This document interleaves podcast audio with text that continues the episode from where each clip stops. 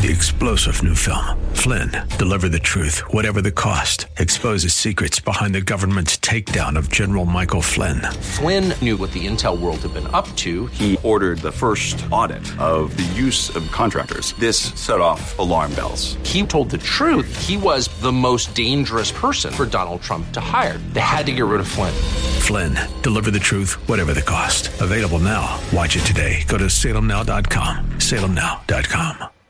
As we look at God's Word today, one of the, the main focuses, the words that Paul gives to Timothy in his first letter, the sixth chapter. Command those who are rich in this present world not to be arrogant, nor to put their hope in wealth, which is so uncertain, but to put their hope in God, who richly provides us with everything for our enjoyment. Command them to do good, to be rich in good deeds, and to be generous and willing to share.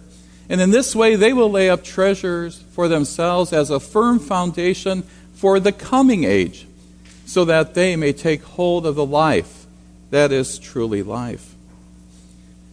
Dear friends in Christ, her name was Alexandra Scott, but everybody called her Alex. She was the founder of a charitable organization that had raised millions of dollars for pediatric cancer research. And with a generous heart and a simple idea, Alex was the spark that really set ablaze a whole movement that has touched lives in all 50 states and even numerous countries. On August 1st, 2004, Alex died. She was just eight years old. Two days before her first birthday, she was diagnosed with neuroblastoma, a pediatric cancer that she battled for over seven years until it finally claimed her life. And when she was only four years old, Alex was so grateful for the help that she had received, the care, that she decided to set up a lemonade stand. And it was to raise money for a local hospital in Connecticut. Alex's lemonade stand and her strong spirit, it soon attracted the attention of the entire community. The lemonade stand became an annual tradition, and the idea began to spread. And hundreds of other young cancer survivors followed Alex's example, and they set up lemonade stands across America. In 2005, the year after Alex died, Alex's Lemonade Stand Foundation had raised over $4 million to find a cure for cancer. And even after she was gone, the generosity of an exceptional little girl was still yielding huge dividends. I went onto their site uh, just two days ago, and they have now raised over $150 million for that cancer research. Alex had demonstrated a revolutionary type of generosity. She had a gentle spirit, a kind heart, and a determination to act. And it wasn't merely out of self preservation, but it was to help so many other young children as possible. And her example reminds us that the generosity that we know of is really both a quality and it's a practice.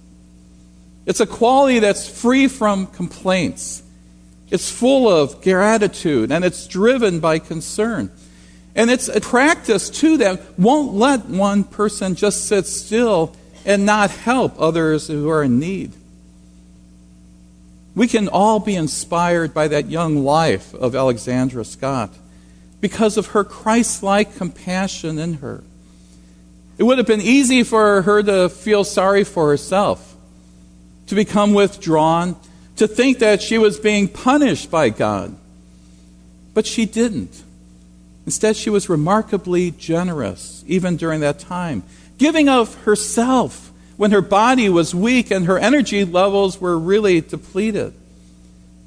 She was open to others. She was willing to speak in a way that she could share, and she was determined to give all that she could give.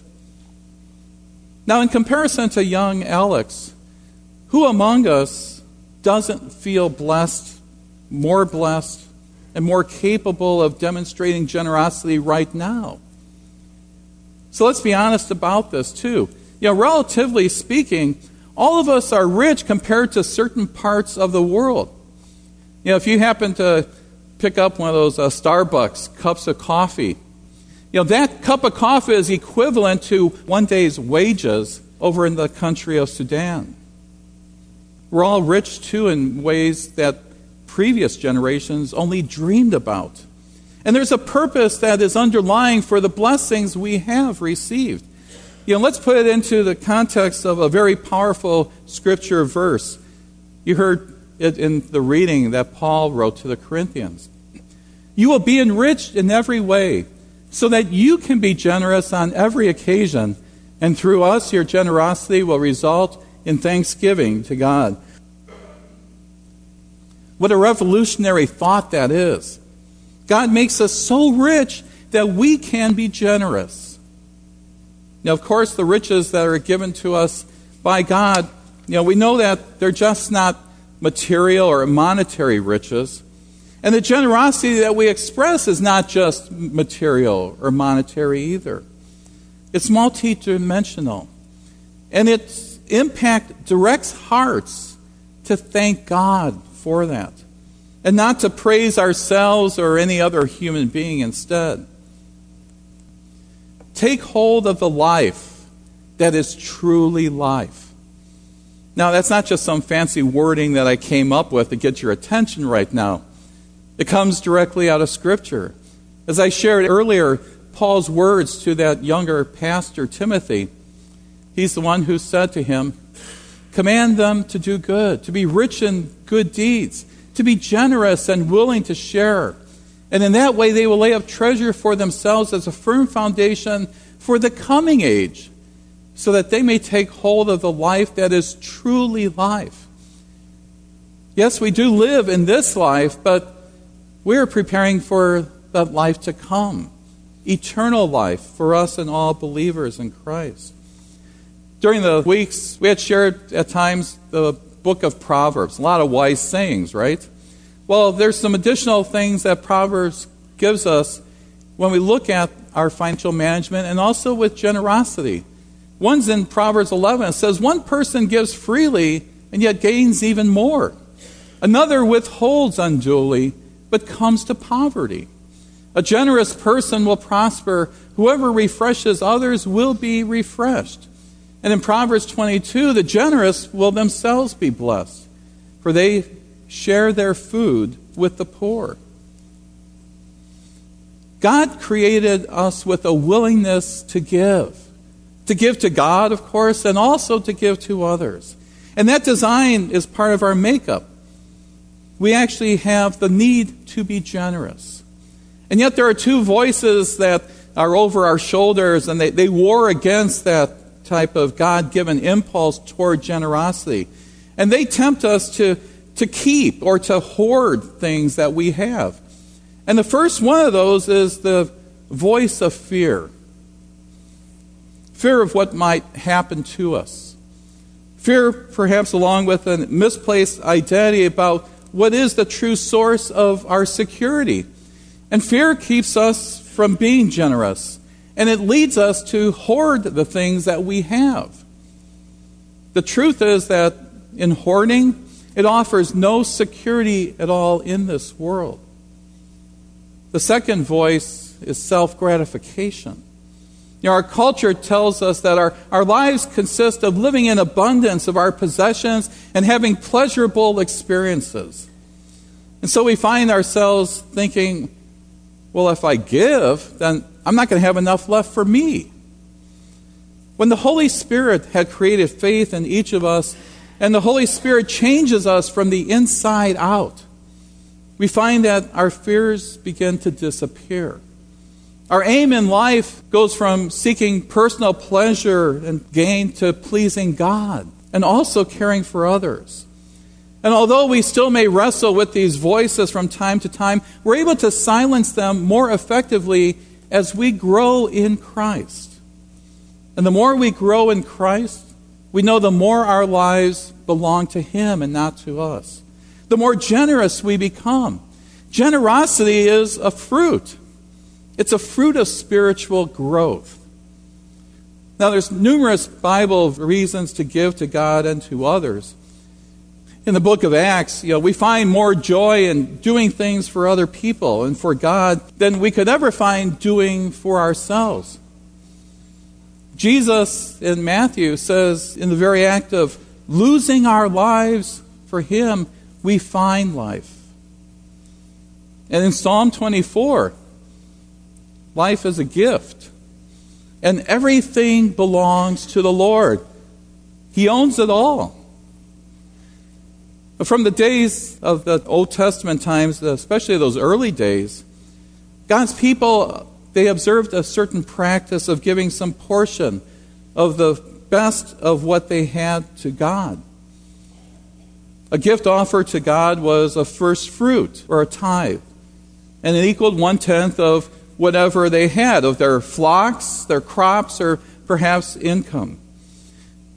Abraham is the first one who is recorded to have given a tithe in Genesis 14. Jacob also gave a tithe in Genesis 28. Now remember, this is even before the law of Moses and all. Before God gave them commandments, they were still doing that. And then God commanded the people of Israel through Moses in Leviticus a tithe of everything from the land, whether grain from the soil or fruit from the trees, belongs to the Lord. It is holy to the Lord. As Christians who live in the new covenant, we're not bound to that law of Moses. We look to it as a guide. And yet, most Christians agree that this tithe is a good guideline for our lives, too. And it is pleasing to God. And though tithing can be a struggle, it's possible at virtually every level of income that one could have. Perhaps right now you're not at a tithing point. Well, take a step toward that. Perhaps you can increase. Maybe you're giving 2%. Well, go to 3, 4, 5 perhaps. Keep going up. God understands where you are. He knows all things. And God will help you make the adjustments in your life necessary for you to become, even at whatever point, more and more generous. Tithing is a floor, it's not a, a ceiling point that we just go up to. God calls us to give beyond the tithe. And we should strive to set aside an additional percentage of our income for offerings to other things that are important to us, such as perhaps mission projects, schools, church building funds, and even other nonprofit organizations that have good purposes. So, what does our giving mean to God? How does our giving affect God? Well, From the earliest biblical times, the primary way people worship was by building an altar and offering a sacrifice of one's labors upon it. The fruit, the first fruits. And they would burn that sacrifice of an animal or grain as a way of expressing their gratitude, their devotion, and their desire to honor God. And the scent of that aroma was pleasing to God. God saw that offering as a gift which expressed love. It showed the faith of the people and their desire to please and honor God. And that's what moved God's heart. It wasn't the, the smell of burnt meat or, or grain or different things. But when given in this spirit, too, even for us today, we know that our offerings bless the Lord. So, what is our Lord's response to our giving? Well, in Luke, Jesus says, Give, and it will be given to you. A good measure pressed down and shaken together and running over will be poured out into your lap. For with the measure you use, it will be measured to you.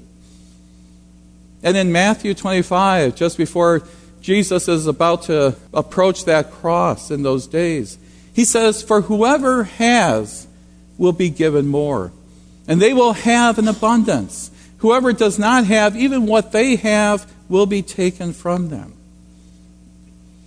Our generosity affects us.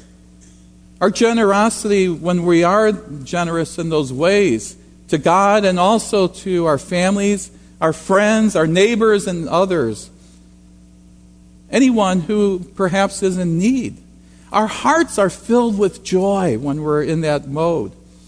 And they're enlarged, our hearts are enlarged by the very act of giving. When we give generously, we become more generous.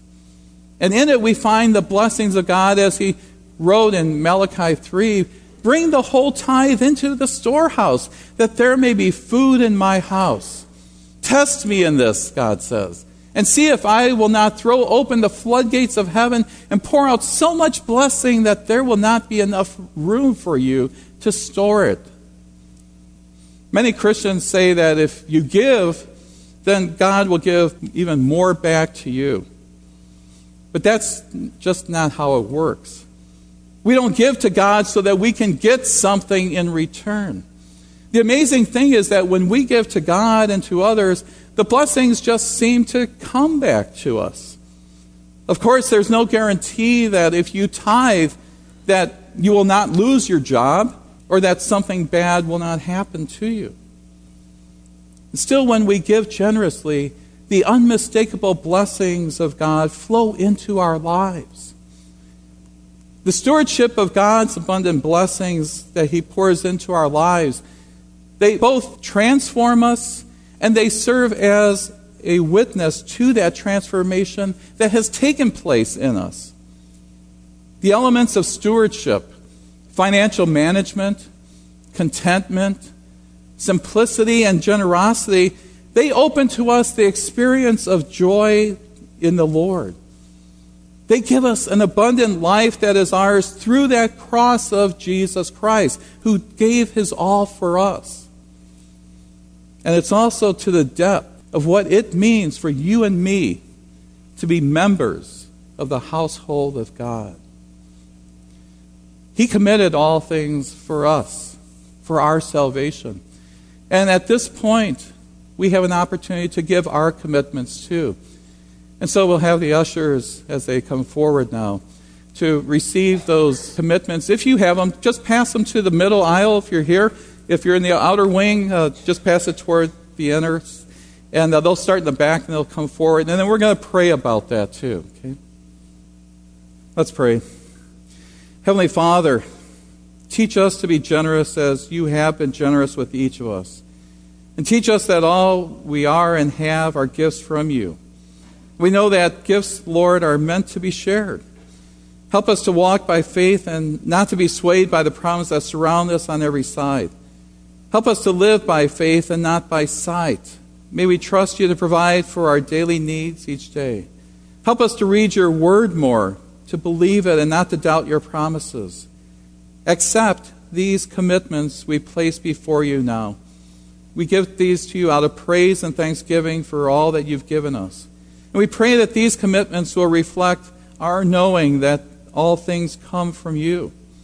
Lord, you're a generous God, and you gave far beyond what we could ever have imagined or asked for in giving us your own Son, Jesus. You gave the ultimate gift, and it cost you dearly.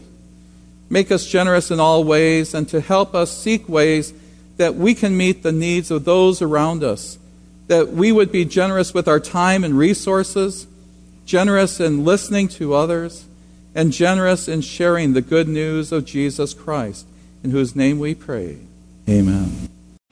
Three star general Michael J. Flynn, head of the Pentagon Intelligence Agency, knew all the government's dirty secrets. He was one of the most respected generals in the military. Flynn knew what the intel world had been up to, he understood its funding. He ordered the first audit of the use of contractors. This set off alarm bells.